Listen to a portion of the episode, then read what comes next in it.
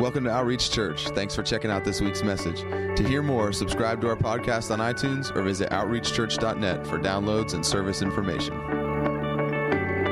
Morning. How are you guys? Awesome. It's good to see you. Um, I was thinking about when we when we give, like whether it's uh, you know our our finances, resources, whatever it is that we give, what we're really giving is our time because you traded your time for whatever it is that you're giving in the offering. So, what you're saying is, God, my time belongs to you. Whether I trade it to somebody for dollars, or whether it's getting up in the morning and giving you that time to seek you out in the morning first, um, whether it's during the day as I keep my mind aware of you, as I'm constantly aware of you as I go throughout my day, but my time belongs to you. I don't hold on to any part of my time, it, it all belongs to you. And so, um, open your Bibles up to Matthew chapter 4. We're going to read a little bit from there. Um, just a short passage, and then there's some things that I felt like this just this morning God put on my heart, and I feel like it's really, really targeted, and maybe even goes along with what Carl was talking about with time. Um, Matthew chapter 4, verse 18. This is Jesus. He's just come out of the wilderness. He's just come out of being tempted by the enemy. He's just come out of defeating the enemy with the word of God. Um, if you feel like you're being attacked in your life, there's a good there's a good reference point in the Word to find where Jesus was attacked by the enemy. You know, sometimes everybody takes sometimes people take condemnation for the things that they think. You know, but every thought doesn't belong to you. Sometimes they're suggested there or put there uh, things that are said to you, things that you see. It causes thoughts. Jesus actually considered what the enemy tempted him with. The enemy said, if, if, if, if you really are the, the Son of God, then, then tell these stones to be turned to bread. He knew that Jesus was hungry. He'd been fasting for 40 days. Jesus didn't look at him and say, Blue rhinoceros. He actually considered what the enemy was saying, which means he thought about it and realized, wait a minute, that's not from my Father. So he rejects it submits it to the word of God, and answers him back straight from the word Man shall not live by bread alone, but by every word that proceedeth from the mouth of the Father. To consider something doesn't mean that it's yours. How you respond to it becomes yours or actually defeats it. It's okay that you thought about that. It's what you do with that thought. It's whether you actually subject it to the obedience of Christ. It's whether you actually see it for what it is and reject it. Jesus actually thought he was tempted in every way which is common to man, yet without sin, which means he had the same thoughts that every one of us deal with at some point in his life. It's what he chose to do with those thoughts that kept him without sin. So don't take condemnation. Don't even take conviction. It's what you do with it, it's how you respond that determines whether or not that's yours, whether or not it's just another thought out there in the universe. Anyways, Matthew chapter 4, Verse 18, so Jesus has just come down out of the wilderness. He's just defeated the enemy, and he's, he's gone into the temple, and now he's finding disciples. And these are the first disciples that he calls. It says, Now as Jesus was walking by the Sea of Galilee, he saw two brothers, Simon, who was called Peter, and Andrew, his brother, casting a net into the sea, for they were fishermen. And he said to them, Follow me, and I'll make you fishers of men. God, I just thank you for your word today. I thank you that, that you're here. I thank you that your word is alive. God, that as we speak and as we read, and as we study your word, that it actually changes our hearts and changes our lives, God. That it makes us more like you. Holy Spirit, I ask that we would hear everything that you have to say today, that you would speak through me, that our ears would be open to hear, our mind to receive, our hearts to, to take in the seed of your word, God, that, that our lives would produce fruit that are people that, that don't know you, that don't even sometimes know that they're looking for you, that are seeking to fill empty places in their life, God, would taste the fruit of our lives and know that you're good. That our words and our deeds would line up. And that we could say, like Jesus, if you've seen me, you've seen my Father. I thank you for that in Jesus' name. Amen. You know, it's not an arrogant statement for any believer to make that if you've seen me, you've seen the Father, because you're made in His image and in His likeness. The Spirit of God is transforming you and, and changing you more and more every day into the image of His Son. That's what He's here to do. That's what the gospel does. It makes us more like Him. And if Jesus was the exact representation of the Father, and if we're in Christ and we're following Jesus, then at some point we should be able to say to people, if you want to know what my Father's like, watch my life. That's not an arrogant thing to say. That means that you really take God at His word and you believe that He really is doing in your life what He said that He would do. In fact, if we never find ourselves able to say that, then we're probably more conscious of where we've missed it than where He's made us right. We're probably more conscious of our failing and, and the things that we haven't done right than we are of His success, of His victory, and the things that He did right. And so, so Jesus is now calling His first disciples and He's saying, Follow me. And He says to them, Follow me, and I'll make you fishers of men. How many of you guys have ever heard that verse before? Everybody, right? We've all heard this verse just about, right? Where Jesus says to them, this is him calling his disciples. It says they were casting their nets for they were fishermen. It's what they did. Like so obvious stuff, right? But but but I think it's it's interesting to point out they weren't sitting on a couch somewhere waiting for Jesus to call them into greatness. They were fishermen, so they were fishing. It's not about sitting and waiting for God. Sometimes it is as much as it is doing the thing that He's placed within you to do and trusting that He'll open the doors for you, that He'll call you into what He has for you. So these guys are fishermen, so they're doing what fishermen do they're fishing. And along comes Jesus and says, Follow me, and I will make you fishers of men. When I hear that, or when I've heard that in the past many times, these are the thoughts that I've been tempted to have. Follow me, and I'll watch. And I'll see if you do enough to prove that you're really following me. Just being honest, I felt like that. At times, like Jesus said, Follow me, and I'll make you fishers of men. Like, I took that sometimes to mean, like, if you want to follow me, you're going to have to fish for men. And then I would look at my life and say, Am I fishing for men? Am I catching any? What's the fruit of my life? Are my nets empty? And these things happen, right? Because, because we read that verse and sometimes we, we get so used to looking for the instruction and for the order in what's said to us and looking for what my part is. We're always doing that. When I hear something said to me, I'm always going, okay, what's my part? And that's not always, that's not a horrible thing. That's a good thing sometimes. But when Jesus said to them, follow me and I will make you fishers of men, there was nothing required of them but to follow him. And he said, If you follow me, I will make you into something. Follow me, and I'll make you a fisher of men. What do fishermen do? They take something from where it is, and they attract it, and they bring it to where they are. That's what fishermen do. So, what was he saying to them? He's saying, listen, you guys, if you'll follow me, I'll change you and I will make you into something that's attractive to people so that people will go from where they are to where you are as you follow me. It wasn't this thing of like, follow me, and if you want to follow me, you have to stand on the table at Burger King and preach the gospel and make sure you get enough people saved every week to prove to everybody that you're really following me. Now, if he tells you to stand on the table and preach the gospel, do it. But that's not even a proof that I'm following Jesus because I could be doing things out of my own desire to perform, to try to prove something to myself that I really don't believe and make myself measure up if I'm not careful, rather than trusting that if I just follow Him, He promised that He would do the work and that He would actually make me something that I was not before.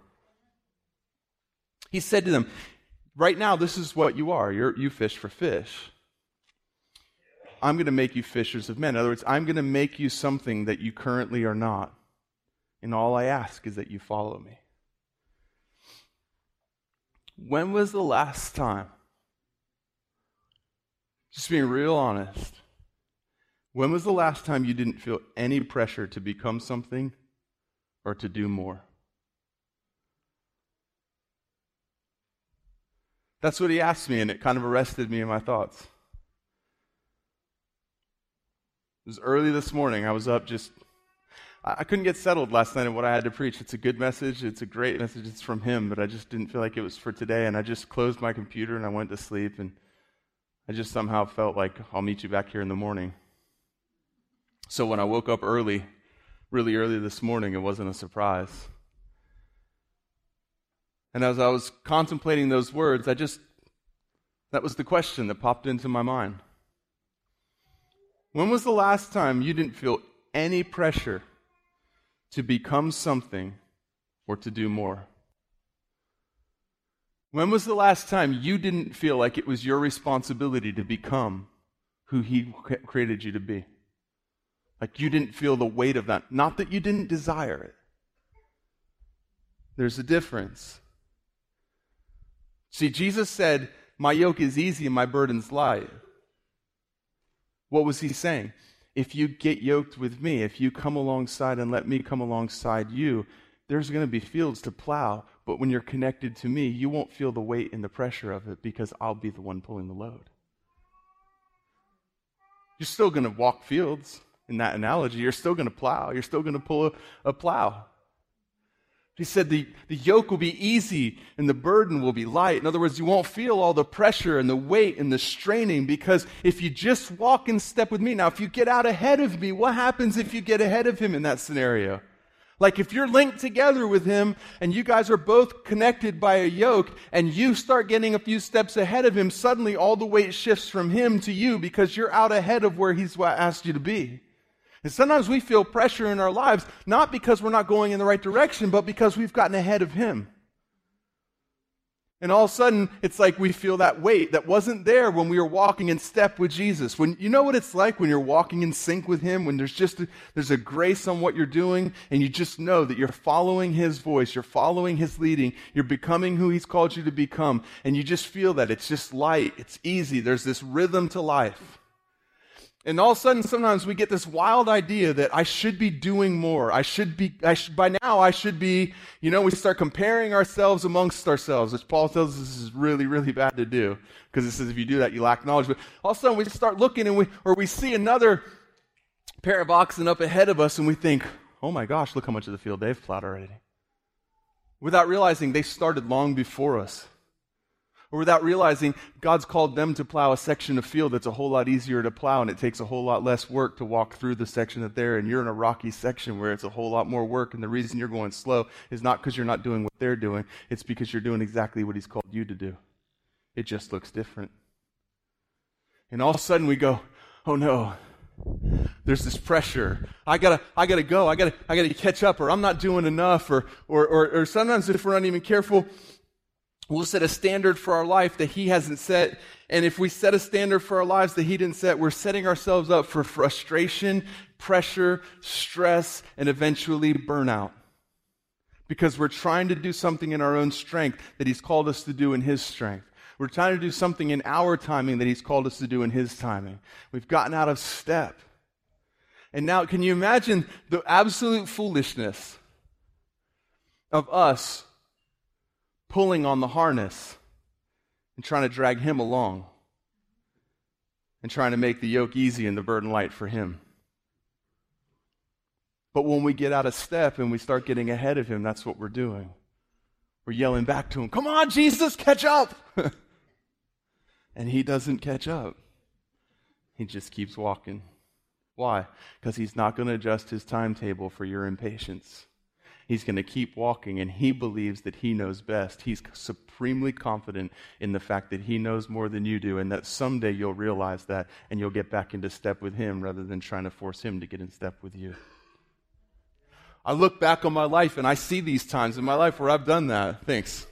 Thanks, guys. Yeah, she's not here today, so someone's going to pick up the slack.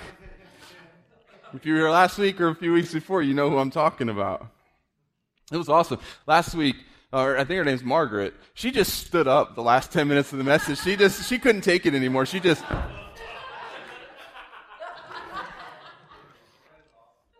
It is. It's super encouraging, right? And then there's times, and, uh, and, and, these are all things that he started showing me. Just this morning, he brought all these things right into my memory. I actually found myself texting someone and praying for them that I hadn't even thought about in a long time because of the things he was bringing me through and walking me through and showing me times where this stuff's happened in my life. And, and I was thankful for his goodness and his grace because some of the things that he showed me that I did, I, I didn't even know that I was doing at the time, and it turned out to be the thing that he would have had me to do. Sometimes the grace of God in our lives is that we do through survival what he was calling us to do through obedience.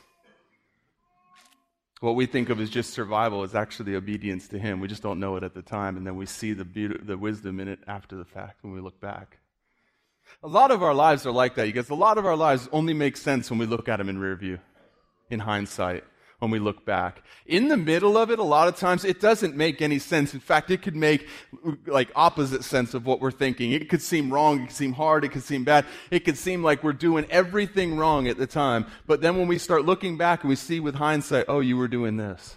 Oh God, you were teaching me that, or you were making me and I was becoming this, and you were preparing me for that. And I had no idea in the moment, and what felt like frustration was actually me pressing through something that you'd called me to press through. What felt like there was something coming against me because of lack of obedience was actually me doing exactly what you called me to do. It just meant that I was facing resistance at the time and I couldn't see. I can do anything for a period of time as long as I know it's not forever and there's a purpose. Right? Like human beings, we can do things as long as we know that it's not forever and that there's a purpose. There was actually a man who did something. Uh, this is outside the notes, but but he put an ad in the paper and he hired people and he paid them he started out at $15 an hour he raised it to 20 then 25 then 30 then 40 and when they would come and answer the ad he would tell them i want you to take the shovels there'd be five at a time in groups of five i want you to take the shovels and i want you to dig a hole that's four feet deep four feet wide, four feet square. So dig a four foot by four foot by four foot hole. Call me when you're done. These guys would start digging this hole. They would get it dug. They would call him. He would come out. He would look at it, say, That looks good. Fill it in. Call me when you're done. They would fill it in.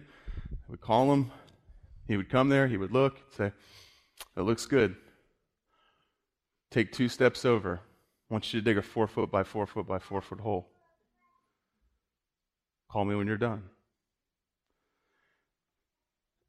And after about, depending on how much he paid, people only lasted anywhere between five and two days of doing this. And you know what he found? He found that the people that got paid the most were the ones that were the least willing to do the job for the longest. The people who came for $15 an hour lasted three times as long as the people who came for $40 an hour. And what he realized was this was that people who valued themselves and saw themselves as valuable and with having something to offer the world were not content to do something that seemed like it had no point and made no difference for very long the more we see ourselves as being valuable to the world, not because of who we are, but because of what we carry inside of us and who He's made us to become. You carry the Spirit of the living God inside of you. You are a temple. Paul says this. Like, and I think the early church had just as hard a time understanding and believing this as we do now because he wrote to them in a letter. Don't you know that, you, that God's temple is holy and that is what you are? You are a temple of the living God, a dwelling place of the living God. The living God lives inside of you. And we will only do things for so long before we start to wonder, is this making any difference? Is this worth doing? And is there ever going to be an end to it? And I promise you this, if God's called you to it, there is a, there is a purpose, there is a reason, and there is an end to it. Just keep digging. Keep digging. So, a lot of times, what will happen is, if we're not careful, as He moves us from one season to another, we start to look back and compare ourselves against ourselves. How many of you guys have done that? It's okay, you don't have to raise your hands, right? Where we, we look back and we go, man, there was a time in my life where I did X, Y, and Z, and now I'm only doing A, B, and C. And we start looking back and we think, wow, X, Y, Z Roy was so after the Lord's heart and was so being used by God, and A, B, C Roy is so not doing what God has created him to do, and I have to try to get back to where I was when I was doing X, Y, and Z, because man, that was a time in my life where I just saw so much fruit, there were so many things happening, and, and, and, and and me today, there's no way that I'm walking in the same level of obedience or that I'm walking in the same level of influence today as I was when I was walking in that stuff. And if we're not careful, we'll try to recreate a season that He's called us out of, and all that will do is lead us to frustration and delay us ever seeing the season He's calling us into. Because we're spending our lives trying to recreate something He's called us from rather than understanding there's something ahead that He's calling us to. I've done that. And there was, there was a time in my life, right, where Paul, let me, don't, I want to get too ahead. I got to give you scripture to make it official. Second Corinthians chapter 10, verse 12. Paul's writing to the church. This is a time when, when there was pastors, um, preachers that were coming around teaching people, and they were walking to the ch- to the church. They would say, "I'm an apostle," and you know they would say these things about themselves and commend themselves. And they'd have letters of recommendation from other people, and they would say, "See, I'm recommended by this person, this person, this rabbi, this church. I was a blessing here. I was." A... You ever notice when you meet people, a lot of times they want to tell you who they are. Sometimes when I go to lunch with people, I just want to tell them, like, hey, instead of trying to work everything cleverly into the conversation, just tell me everything amazing about yourself because I'm sure you're full of amazing things. And that way we're not making weird connections and trying to work things into conversations that don't even fit. You know, like, hey, could you hand me that ketchup? Sure. Hey, you know who else likes ketchup? Steven Spielberg, and I met him one time. It's like, just tell me, impress me. I'm sure you're awesome. It, it, it happens like that, trust me. I mean, not with you guys, I'm sure, but you can imagine. It's the podcast people. They do those things. And um, so these people were coming and commending themselves to the church, and Paul writes this. He says, For we are not bold to class or compare ourselves with some of those who commend themselves. But when they measure themselves by themselves and compare themselves with themselves, they are without understanding.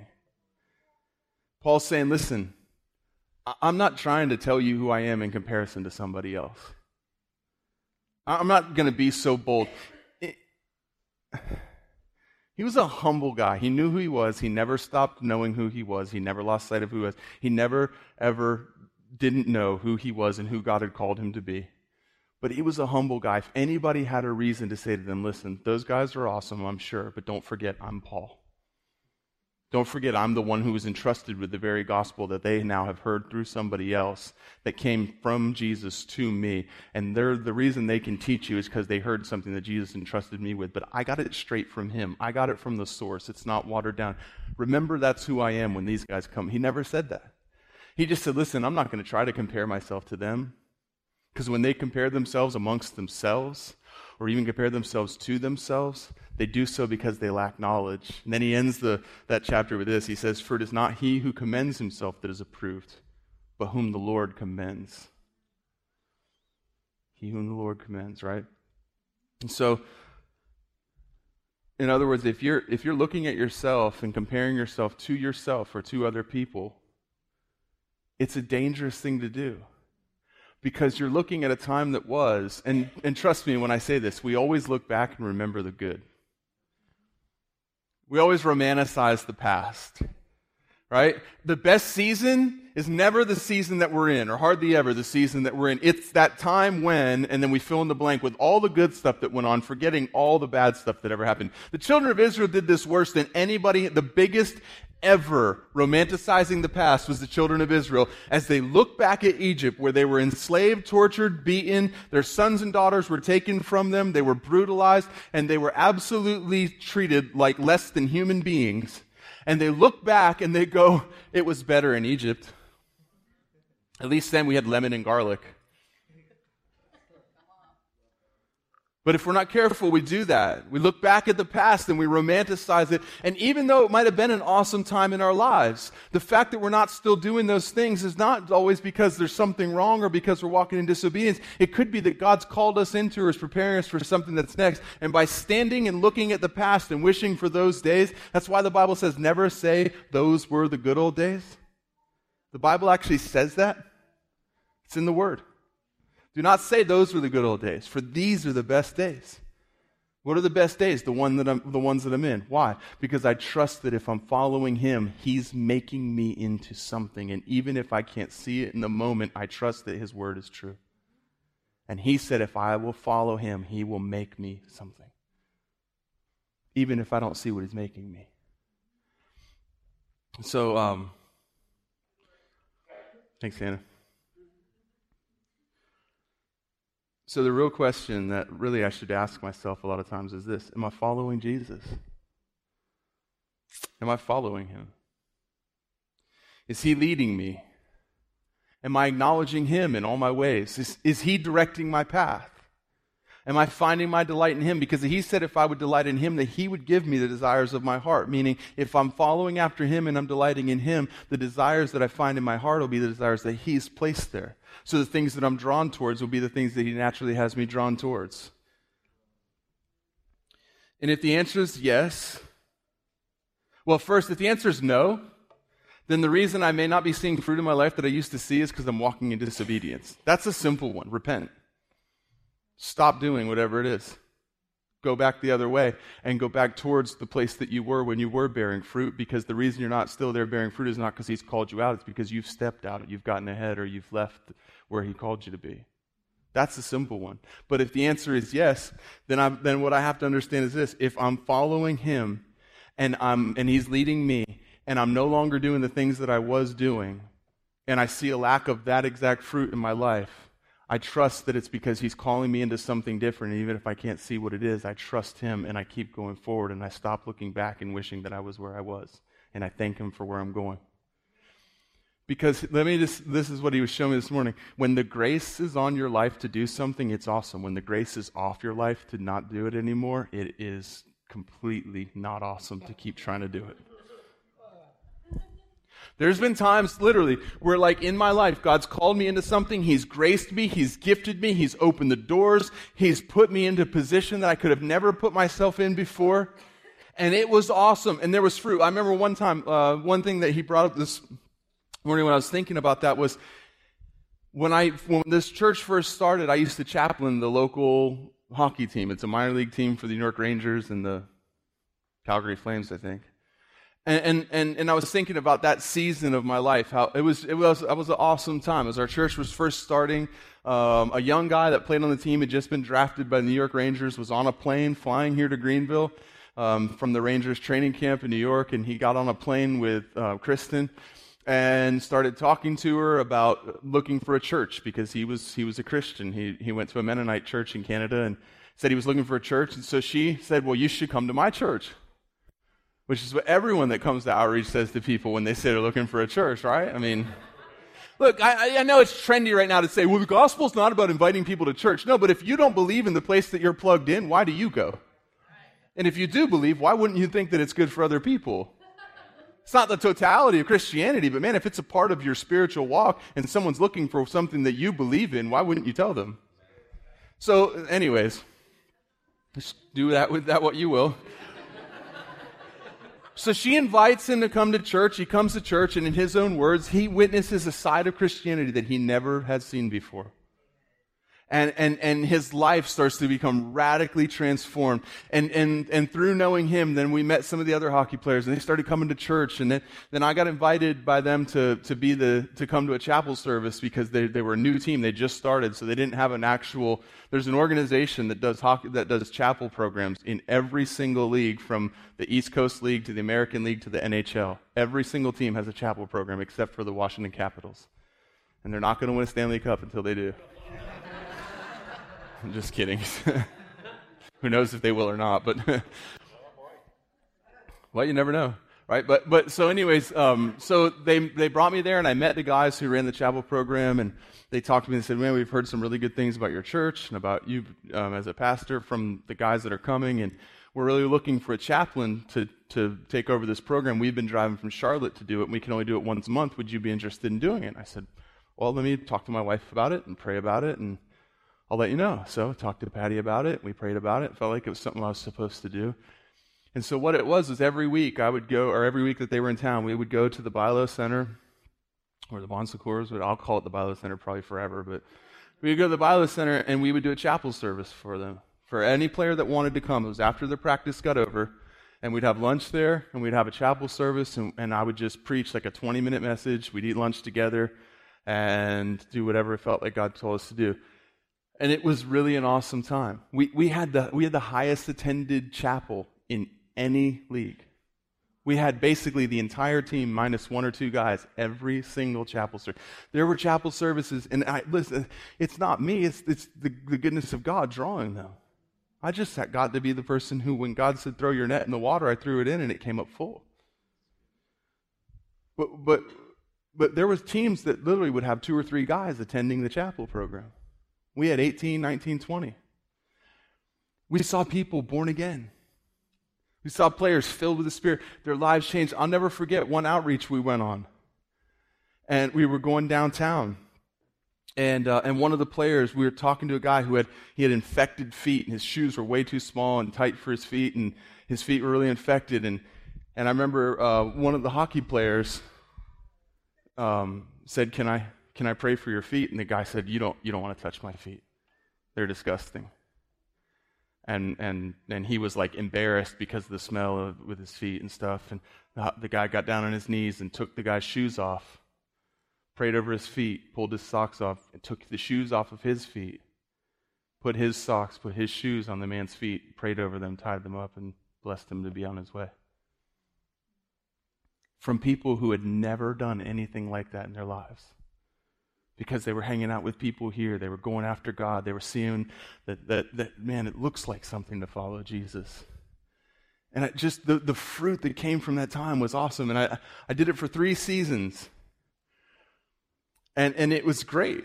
It really was. We built relationships, and some of the relationships we built, I spent a couple hours on the phone the other day talking to one of the guys who I'll probably be friends with forever. It just he felt like family. We, I, I, met him.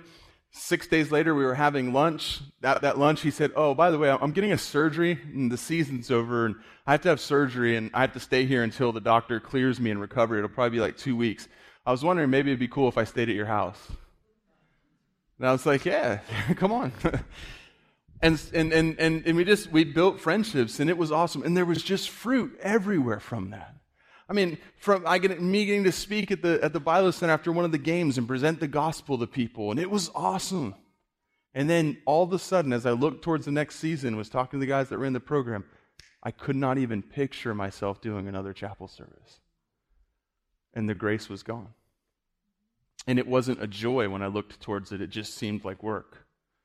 And it wasn't that it was like, well, now that it's getting hard, I don't want to do it anymore. It just that the grace was gone from my life to do it. And it wasn't that I'd stepped out of obedience. It wasn't that I was doing something wrong. And it wasn't that there was anything wrong with the chapel program. It's just that God had something else for me that I couldn't see at the time that He was trying to clear my schedule for. And it took me actually saying no to something rather than looking longingly at that season and saying, but, but look at all the fruit that came from it. But look what I was doing. Look how I was being used. And look at all the people that were hearing the gospel. And I could have stayed there and tried my best to recreate what once was. And I would have totally delayed enjoying what God was calling me into next. And my, my delayed obedience would have been disobedience and it would have cost me. And so I just called them up and I said, listen, guys, I, I don't think I can do it anymore.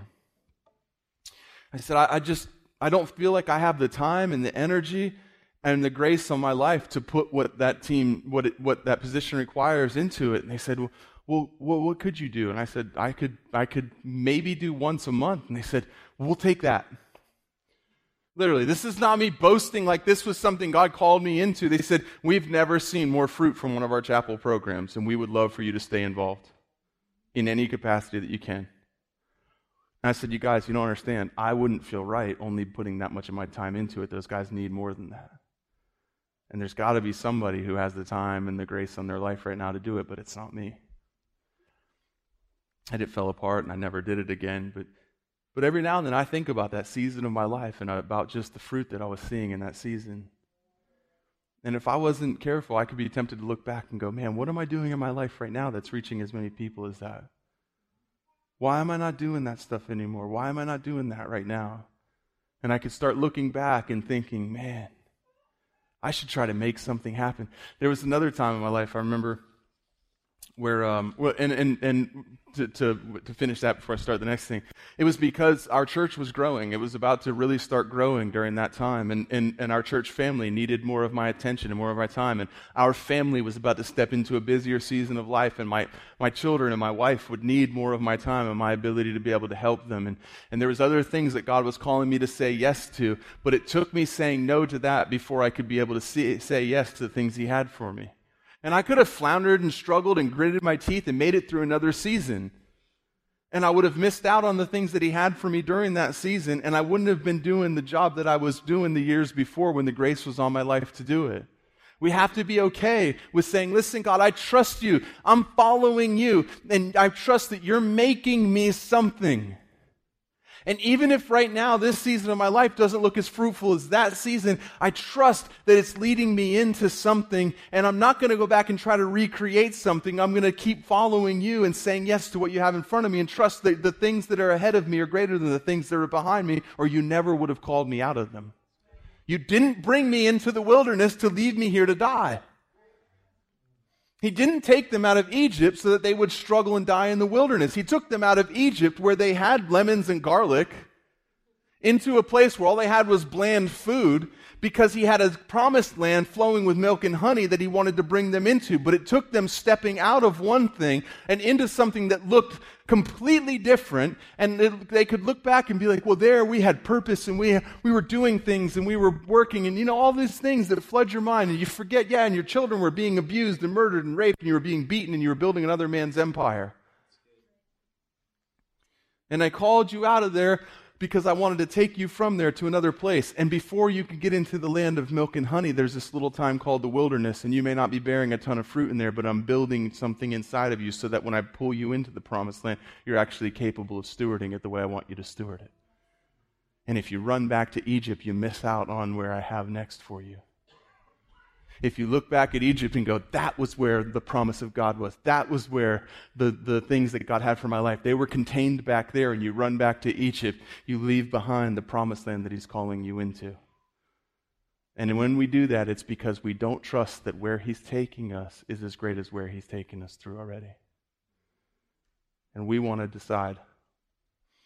We're hooked to Jesus and we want to turn around and start plowing in the other direction. Let me just tell you this He's not going to turn and go with you. You can unhook and start walking back if you want to, but I promise you, He's not taking another step, and He'll be right there where you stopped when you turn around and look back because He has no interest in leading you back into Egypt. He only has interest in taking you to where the Father created you to be. And until you walk back and get back hooked up with Him, you're going to wander on your own in the wrong direction. And sometimes He'll let you. Sometimes He'll let us. That's the scary thing, right? Like freedom in Christ and knowing that we have a free will and that we can make choices is awesome until it's not. Right? Because sometimes it's nice to just have someone tell you, like, hey, do this and this is what I want you to do. And sometimes you get to make choices in your life. And sometimes He lets you make choices. And sometimes He lets you, just like a parent. I can't continually tell my kids every single time what they can and can't do. At some point, I've got to start entrusting them to make decisions, even if they're not the best decision because I trust that they need to learn these lessons now when these decisions mean, you know, like when decisions mean hurt feelings rather than life or death. And I've got to trust them, and I've got to trust that they'll learn from their mistakes. And it's nice when God says, yes, no, yes, no, yes, no. But then sometimes He starts saying, yes or no. The power of life and death is in your hands. I, I put before you this day a choice. You choose whom you'll serve. He'll tell us which one, right? Sometimes he says, like, I, I put before you this day of choice, life or death, blessing or cursing. Choose life that I might bless you.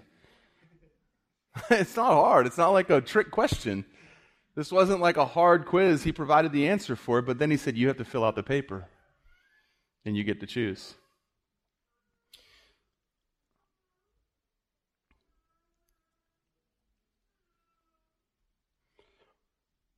Since I got born again, I've always had a desire and always known that I wanted to be used by the Lord. And, and, can I just say this that the grace to do a certain thing is not the same as the desire to serve Him leaving.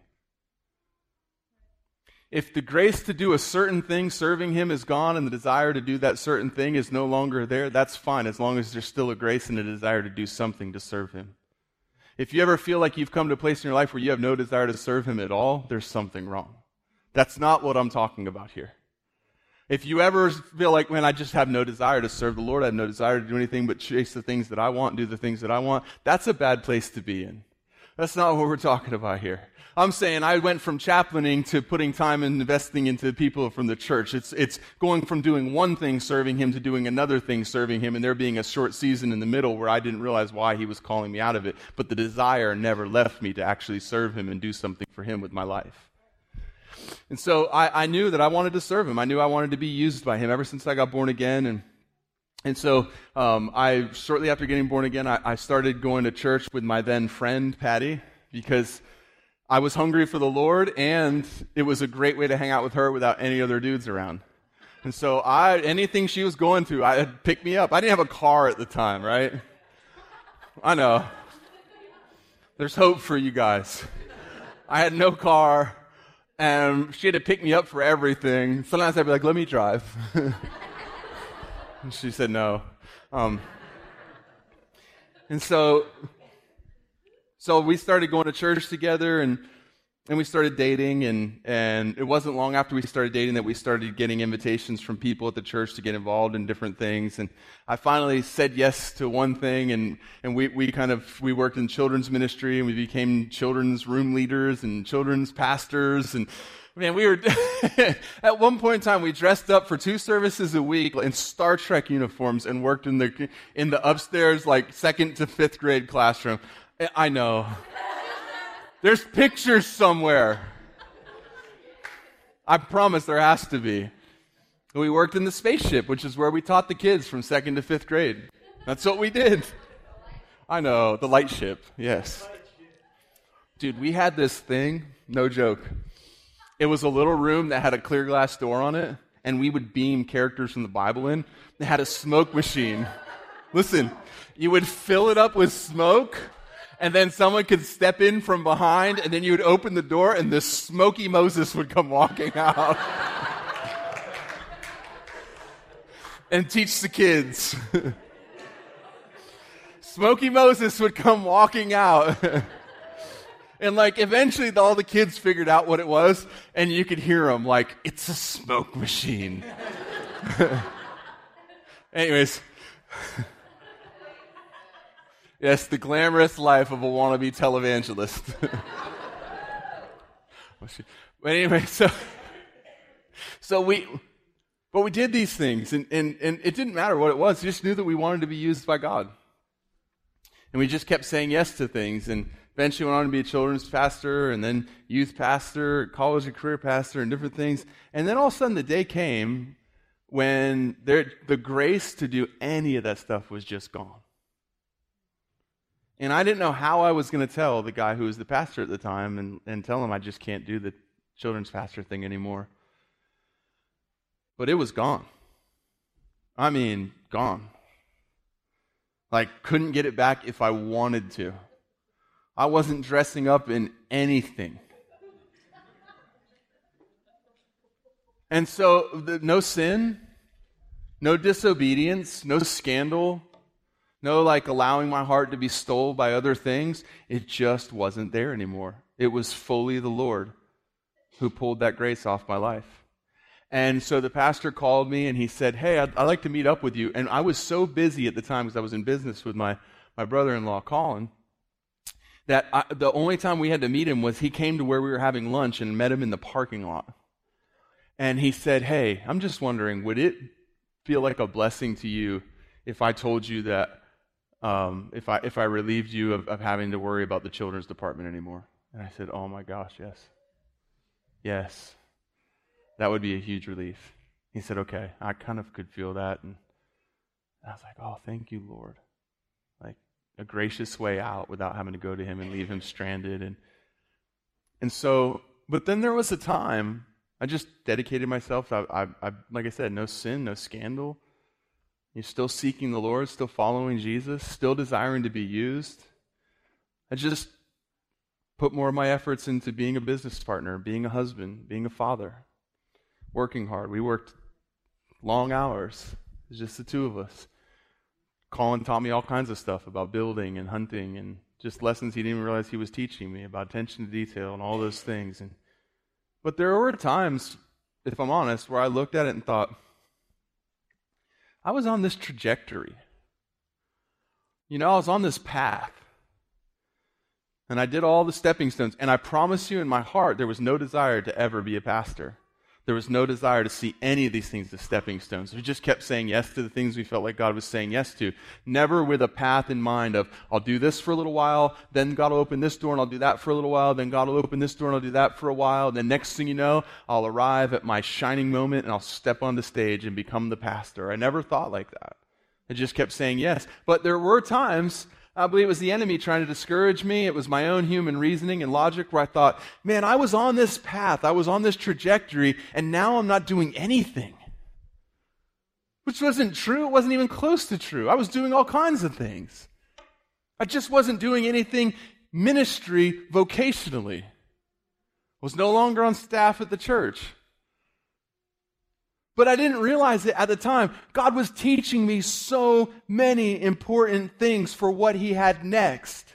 And I could have tried to recreate that time or start up something of my own or step into something new or float my resume out there, you know, oh, hey, looking for a youth path, you know. I could have done those things. I'm not saying if God tells you to do that, do it. I'm not making fun of that. For me, it would have been completely wrong because the grace was completely gone. And I'm thankful that I had enough wisdom that He showed me enough for me to say, okay, God, I trust you and I'm just going to do what you've called me to do in this season. And I believe there's things. And He taught me. And listen, I think every young man that wants to be in full time vocational ministry should go pour concrete for a year of their life at least. Or work some hard job where, where you learn the value of doing things that you don't want to do, but you have to where you learn that it's not okay to give up when it gets hard, that actually there's other people that are depending on me. There was days literally when we were working, the only thing that kept me going was I knew Colin was at the bottom of the driveway, pouring the driveway by himself while I was up top finishing, finishing by myself. And it was hot. It was like 103 degrees. The water, the ground was like baby powder. It was dry. You're so thirsty that you can't even swallow hardly. And the only thing that kept me going was knowing that he's depending on me to do what I can do. And the only thing that kept him going was him depending on me to do what I could do. And you learn the value of doing things that you don't think that you can do and stepping into things. And when you say yes to something, letting your yes be yes and your no be no and keeping commitments and working hard. I learned all those things, but God never came to me in the middle of it and said, Roy, just trust me, buddy. Hang in there for a little bit longer because I have something for you. And when you get done learning these lessons, I'm going to call you into what's next. See, it would be so nice if he would have stepped into the middle of it and said, Roy, listen, I know you're hot. I know you're tired. I know that this isn't fun. I know it's hard. But just trust me. I'm building something in you that's invaluable, and I'm teaching you things that one day will be so valuable and so such a part of your character. And you can't see it now, but I have great things in store for you. He never said that to me. He never said anything about what was coming. He just told me to work hard, to be a husband, be a father, be a provider. But here's the thing if I really believe that if I'm following Jesus, He's making me something, then I have to believe that even when I don't see the immediate fruit, that one day there will come a time where I look back and I see the fruit of that season of my life. Otherwise, I'll become discouraged and I'll give up and I'll jump early and I'll step out of something He's called me into, thinking that there's no way this is what God has for my life. Be really careful that you're not on a trajectory and that you don't know what it looks like to get from where you are to where God wants you to be because otherwise you'll start filtering things through. Does it make sense? Is it the next step? Does this get me where I want to be? You don't even know where you want to be a lot of times.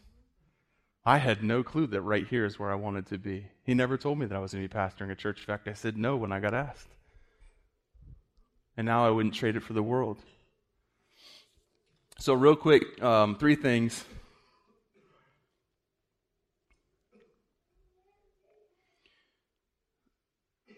if I feel like my life is different. How many of you guys feel like you're in a season where you, where you look and you say, My life is totally different than it was not too, not too long ago? How many of you guys? I knew it. I knew this was for a lot of people. If my life looks totally different than it did not too long ago, there's three important things to ask myself. The first one is Am I living in sin? And I'm not talking about have I messed up, sinned, made a mistake, got angry, done something I shouldn't, willfully sinned, but saw it, repented, and am walking away from that. I'm saying, am I living in sin? Am I constantly, continually allowing a pattern of sin in my life that I'm either having to justify or I'm having to harden my heart and my conscience against. Because if that's the case, the reason you're not seeing fruit is not because you're stepping into what he has next for you, it's because you've left Jesus behind, you've turned, and you're walking in a direction he doesn't have for you to walk. There's an easy solution to that repent. Repent. Change the way you think. Stop what it is that you know you shouldn't be doing. Step away from it and step back into what he's called you to. That one's simple. Because here's the thing if we, if we continually allow something in our life that we know that we shouldn't, it starts to create this stronghold in our life, and eventually it will lead us into rebellion every single time. I promise. Number two, have I willfully disobeyed what I know he would, He's called me to? Not did I make a wrong choice here or there. We, you, listen, it's way harder to screw up your life than you think it is. It's not like, you know, there you got like every test is like or every decision that you make, well, you screwed that one up and God just closes the book on you and says on to the next person. That person's a total loss. Uh, it's, it's a lot harder. But what I'm saying is, is there something that I know God spoke to me or called me to or told me to do that I'm right now actively being disobedient to? If that's the case, go back and be obedient to the last thing He spoke to you. Because you're not not seeing fruit because you're stepping into what's next. You're not seeing fruit because you're not being obedient to the thing that He's called you to. And He's not going to speak another thing until you're obedient to the first thing that He spoke to you that you've disobeyed. Go back to the last time He spoke and be obedient. I promise you, one right decision can undo a thousand wrong. But we have to be honest with ourselves. Okay, and if, if, if the answer is no to those two, then the third thing is Am I following Jesus?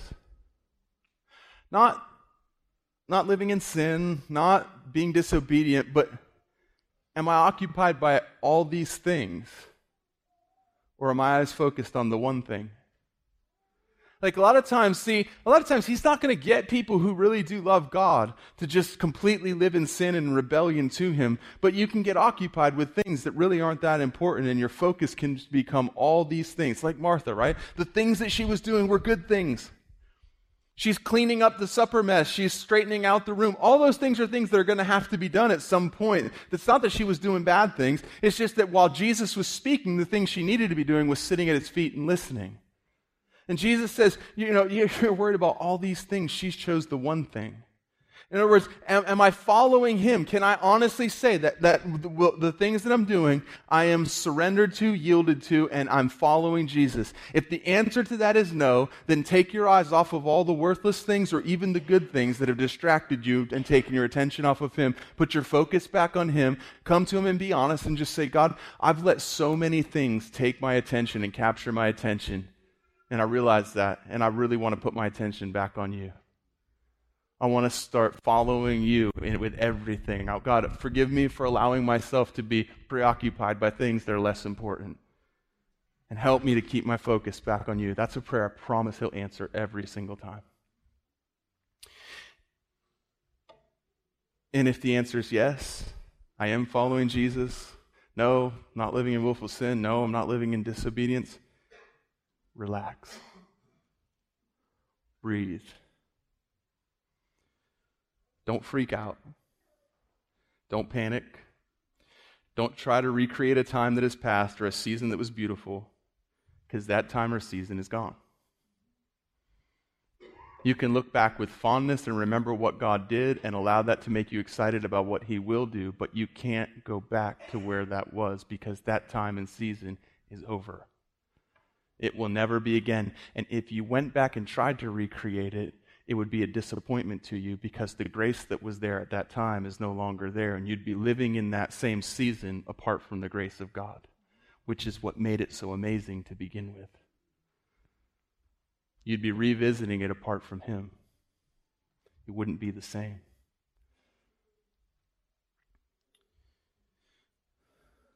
So don't freak out, don't panic, don't try to recreate. Do be fully present in the season you're in. Do look for opportunities to be used where you are. Do learn from the people and situations that you find yourself in. And do this every day, trust. And to remind yourself, and I just need to close over this Jesus, You said that if I would follow you, you would make me to the thing that you desired for me to be. You said that you would make me someone who attracts people from where they are to where I am. You said you would do that. That was your promise. And so you said my part was to follow you. I'm following you. And even if right now I can't see what you're building in my life, even if right now I can't see the fruit of what you're doing in my life, even if right now I can't see the purpose, I believe that obedience matters. And I believe that one day I will look back and I'll realize that every single moment of this season was worth it because you were taking me from who I was and making me into who you desired for me to be. And all I have to do is follow you. That's it. It's not so complicated. We make it so hard. We have so many problems because we have so many answers. Like Mindy was singing earlier, the answer is Jesus. It doesn't matter what the problem is, He's the answer. He promised this. He said it. He didn't say to the disciples, Follow me and I'll see if you can be fishers of men or not. He never said that. He didn't say, Follow me and prove that you're following me by fishing for men and hold up your trophies like scalps. He said, You follow me, and I'll make you someone who attracts men from where they are to where you are. And some people, listen, there's all types of fishermen, right? There's fly fishermen, there's net fishermen, there's, there's people who troll, there's people who fish at the bottom of the sea. Everyone fishes dif- differently. Everyone does. And just because the way that you fish doesn't look like the way that he fishes doesn't mean that he's wrong or you're wrong. Stop comparing yourself to other people. Or just because the way you fish now isn't the same as the way that you fished back then, stop comparing yourself to yourself. And realize there was a time where he called me to fly fish. Now he's called me out into the open water and he's put a net in my hand. Or maybe there was a time where he called me to fly fish and he wants to bring me into the open water and put a net in my hand, but there's a boat ride from where I was to where he's calling me to be. And during this time, I'm not bringing in any fish. But I have to trust that if I don't stop and try to catch fish where he's not calling me to, one day I'll end up in the place where he wants me to. And when I throw my net overboard, it'll come up full. He promised to do that. All he asks is that we follow him. So, God, I just thank you for that. I thank you for the ability to follow you. God, I thank you that we don't have to try to create something on our own. God, that we can live free of pressure. God, I pray right now for anybody who's lost desire to follow or to serve you, God. That you would restore to them that desire and that you would show them what has stolen it. God, that if any of us have lost the desire to serve you, that you would restore that desire, that fire, that burning to be the person you called us to be and to be used by you. I pray that that would never go out in our lives, God. But I pray that if you've lifted the grace to do something off of our lives, God, that we wouldn't feel pressure. We wouldn't feel that we have to figure out what's next, that we would trust that if we follow you, you're making us into the man that you've called us, the woman you've called us to be. That we would trust you. That we wouldn't panic that we wouldn't feel the pressure to become, that we would just feel that light and easy yoke of walking next to you in your timing, in your rhythm, in your step. And I thank you for the fruitful seasons that you're bringing us into. I thank you for what's ahead, God, even before we see it, because I know it's good, because you're there and you're good. And I ask right now that any pressure, any stress, any anxiety, because there's a different season of life that you've called us into would just be gone. That we would be able to relax and breathe and realize, as sons and daughters, that you're more committed to us becoming who you created us to be than we are. That you're more excited about our future than we are. And that you're more dedicated to seeing us become every single thing you've spoken over our lives than we are. And that if we just follow you, you'll make us into who you created us to be. In Jesus' name, amen.